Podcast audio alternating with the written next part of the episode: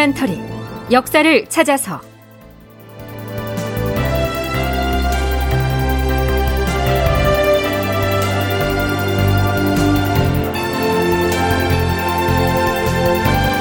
제 1027편 대마도의 세견서는 수무청만 허용한다. 극본 이상락 연출 조정현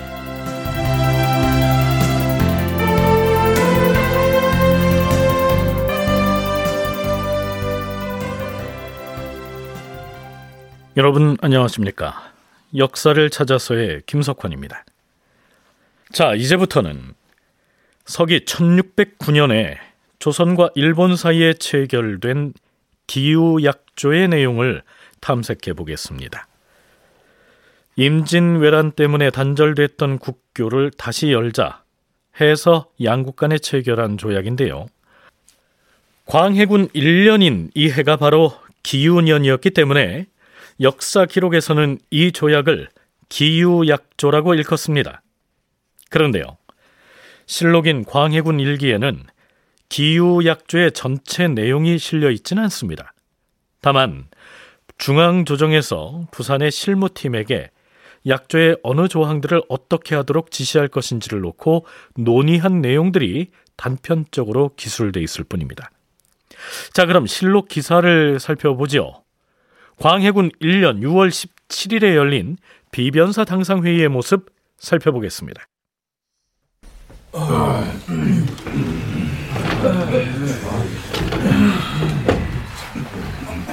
음, 경들도 잘 알다시피 지금 부산에서는 선의사와 우리 역관들이 대마도에서 건너온 일본 사신과 약조의 내용을 어찌할 것인지를 논하고 있다. 처들이 우리에게 요구하고 있는 내용이 지나치게 과하다는 보고를 받았는데 조정의 지침을 적시에 내려보내서 외인들의 의도에 말려드는 일이 없도록 해야 할 것이다.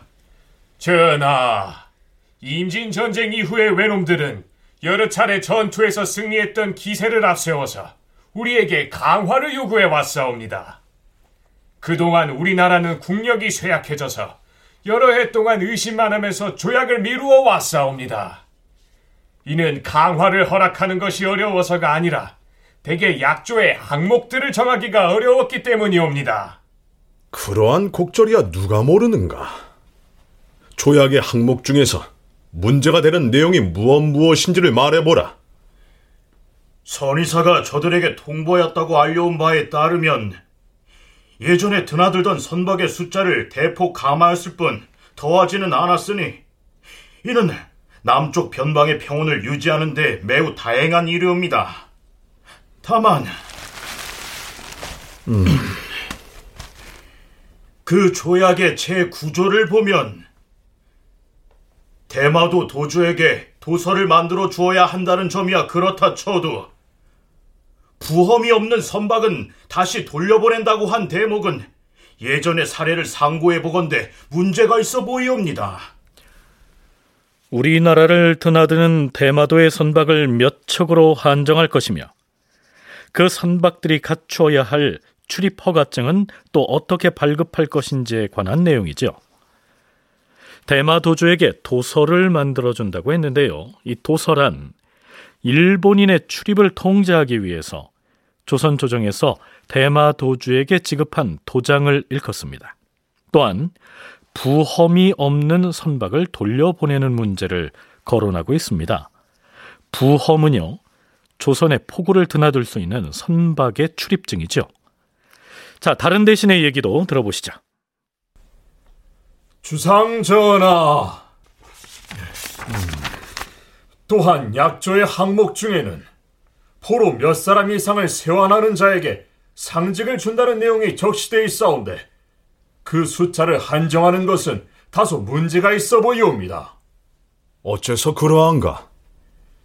전쟁 때 일본에 잡혀간 우리나라 포로가 매우 많은데 설사 10인이나 혹은 20인으로 한정하여 관직을 주게 되면 외인들이 포로를 세환하겠다고 연달아 몰려올 것이옵니다. 그들에게 모두 관직을 제수하기는 어렵사옵니다. 그렇다고 이곳에 포로를 데리고 왔는데도 상직을 허락하지 않는다면 우리 조정이 믿음을 잃게 되어서 후회가 끝이 없게 될 것이옵니다.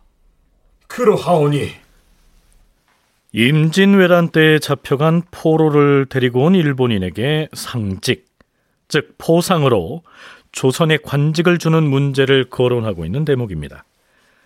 끌려간 포로의 수는 어마어마한데 가령 포로 10명을 데리고 오면 혹은 20명을 데리고 오면 조선의 관직을 준다. 뭐 이런 식으로 숫자를 못 박아 놓으면 딱 그 숫자만큼만 포로를 쇄환하면서 관직을 달라고 하는 사람이 줄을 설 것이다. 그러면 정작 내국인에게 줄 관직이 모자랄 것 아니냐? 이러한 우려를 표명하고 있는 것이죠. 자, 그렇다면 일본인들과의 협상 테이블에선 어떻게 하는 게 좋을까요? 전하, 이렇게 하는 게 어떻게 싸웁니까? 어떻게 말인가? 부산에 있는 선의사나 우리 역관에게 이렇게 말하라고 명하시옵소서. 지금 우리나라의 실정은 본국의 크고 작은 일을 처리하는 것이 모두 중국의 처분에 달려 있어. 포로 쇠환을 한 사람에게 관직을 수여하는 상직의 문제도 우리 마음대로 할 수가 없소이다. 일단 우리나라에서 쇠환되어 온 포로의 수를 헤아려 보아서 그 가운데서 가장 많이 쇠환한 일본인은 별도로 중국에 보고를 해서 특별히 상직을 하도록 하겠소. 이렇게 대응을 하게 하면 무난할 듯 하옵니다만. 오, 그게 좋겠다. 그리하라 이르라. 그런데요. 광해군 일개 편찬에 참여했던 사신은 이 기사 말미에다 다음과 같은 논평을 덧붙이고 있습니다.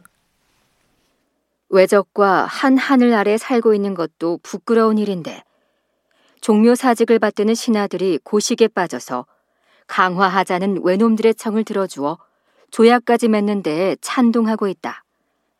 우리 포구에 입항하는 외인들의 선박 숫자가 전쟁 이전보다 늘어나지 않았음을 은혜로 여겨서 도리어 크게 다행하다고 말하고 있으니 비변사의 대신들은 부끄러움이 전혀 없는 자들이다. 뿐만 아니라 이따위 투미한 신하들의 주청을 임금이 받아들여 윤허하였으니 두 릉에 대한 일을 잊었다는 말인가? 여기서 사관이 말하고 있는 두 릉이란 임진왜란 때 일본군이 파헤친 성종과 중종의 릉을 일컫습니다.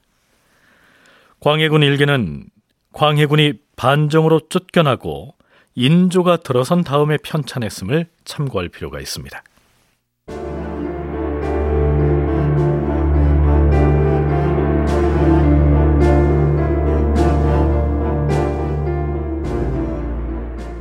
자, 그럼 여기서 이때 양국 간에 다루어지고 있었던 전반적인 약조의 조항들은 어떤 내용이었는지 총신대 송웅섭 교수로부터 들어보시죠.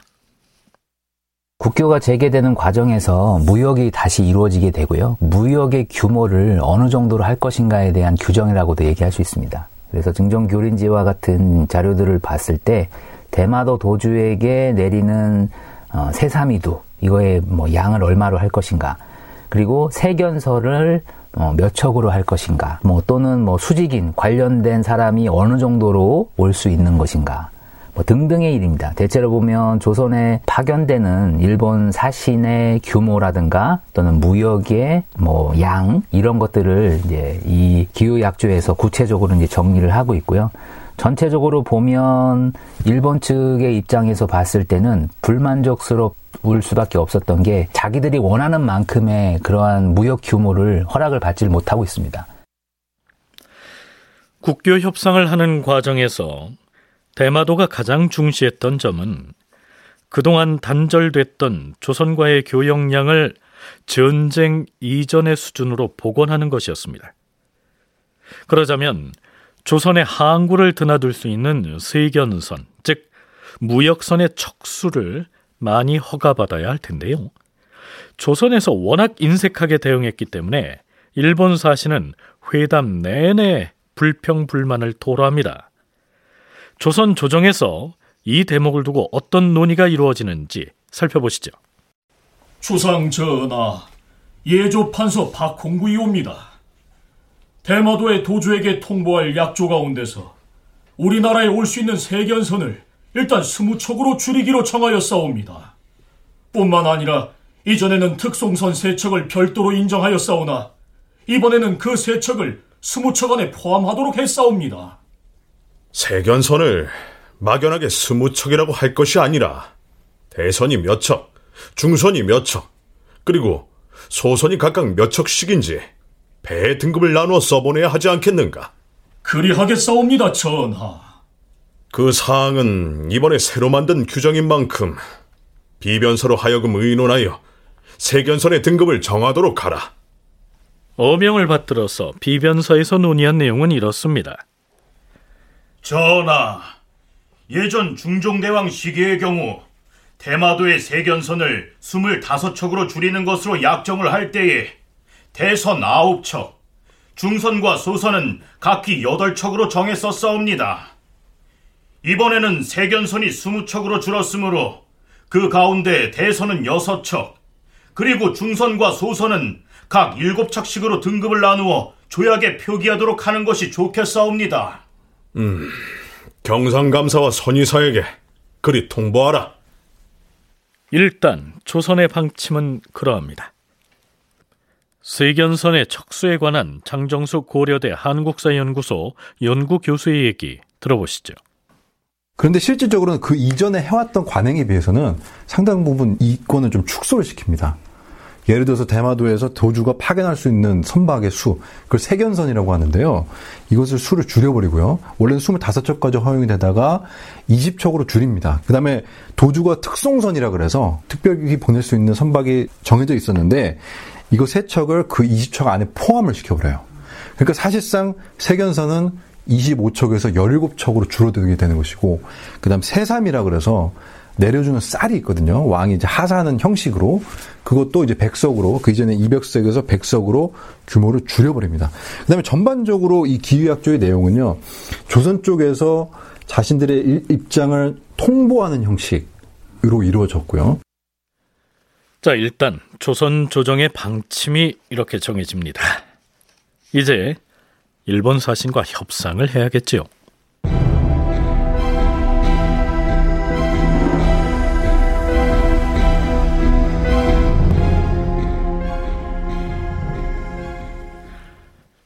실록인 광해군 일기에는 그때 체결한 기후약죄 전문이 실려 있지 않고요.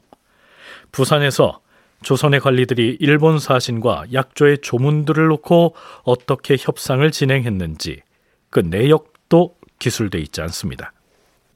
그 대신 증 정교린지와 통문관지 등의 조약의 내용이 기록돼 있습니다. 특히 조선시대에 중국을 제외한 일본 등 우리나라 인접국들과의 관계를 서술한 증정교린지라는 외교문서에는 협상 과정도 일부 기술돼 있습니다. 살펴보면 이렇습니다.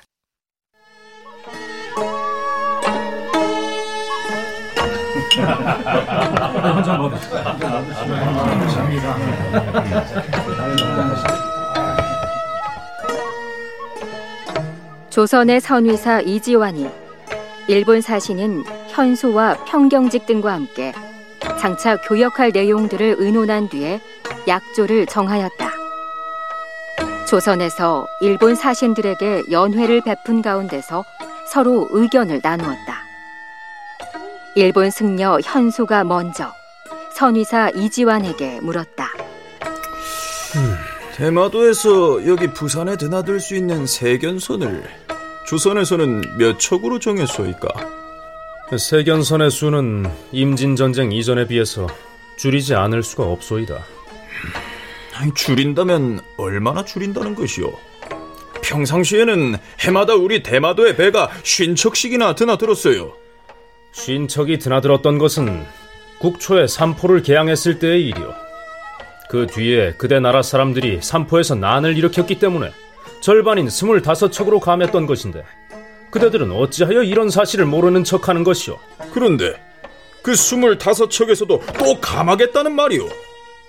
조선이 방침을 그리 정했다면 우리 대마도에서 바라던 바와는 아주 크게 어긋납니다. 삼포에서 일어났던 난은 임진년에 그대들이 일으킨 전쟁에 비하면 미미한 소동이었는데도 세견선의 수효를 절반으로 줄였었소.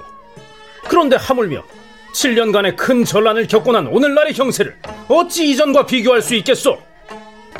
선의사 이지환이 큰 소리로 말하자 일본 사신 평경직이 낮은 소리로 말했다. 선의사 나리, 이 문제는 이런 연애 석상에서 더구나 이렇게 뻣뻣하게 선체로 이야기를 해서 결정할 일은 아닌 듯합니다. 일단 자리를 파십시다.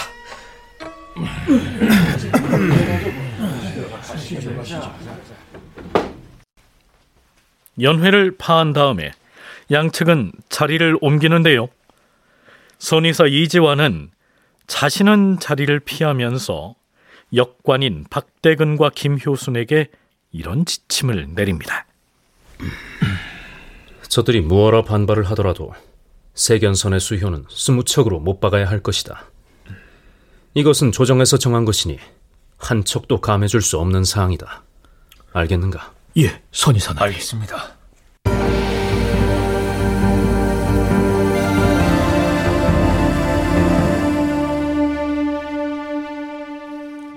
자리를 옮긴 다음 조선의 역관 박대근과 김효순 그리고 일본 사신 현소와 평경직은 약조의 조문 내용을 논의하고 조율합니다. 하지만 사실대로 말하자면 조율이라기보다는 조선 조정에서 일방적으로 통보한 내용을 대마도에서 온 일본 사신들이 별수 없이 수용하는 형국이라고 해야겠죠. 이런 식으로 말입니다.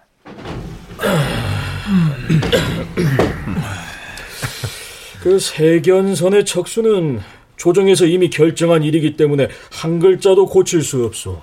아, 우리로서는 매우 섭섭하지만 어쩔 수 없지요. 그러면 스무 척만이라도 허락한다는 내용을 담아서 우리 스시마 도주에게 전하는 문서를 작성해 주시오. 알겠소. 그리 하지요. 그리고 우리 대마도의 세견선이 조선에 와서 머무를 수 있는 기한을 어떻게 정하느냐 하는 문제는 예. 그것은 이렇게 정하였소이다. 대마도주가 보내는 특송선은 110일 동안 머무를 수가 있고 세견선의 경우는 85일 그리고 표차회 등 기타 선박은 체류 기간을 55일로 정하였소. 참고로 표차회란 조선 사람이 풍랑을 만나 떠밀려가서 일본에 표착했을 때 그 표류인들을 데리고 온 일본 사신을 일컫습니다. 그 다음으로 세사미에 관한 조항이 있지요. 이미 세종 시기에 삼포 개항을 탐색할 때 설명한 바가 있습니다만 세삼이란 글자 그대로 조선의 국왕이 대마 도주에게 해마다 하사하는 쌀을 일컫습니다. 우리 임금께서 해마다 하사하는 세삼이는 쌀과 콩을 합하여 백섬으로 정했으니 그리 받아 적으시오. 다큐멘터리 역사를 찾아서 다음 시간에 계속하겠습니다.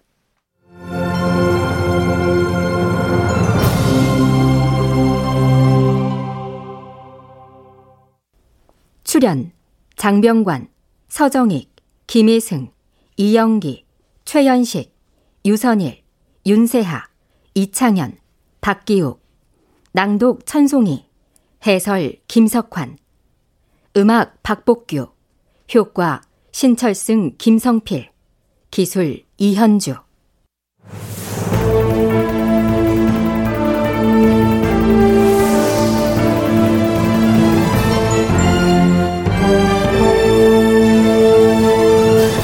다큐멘터리 역사를 찾아서 제 1027편 대마도의 세견선은 20척만 허용한다. 이상락 극본 조정현 연출로 보내드렸습니다.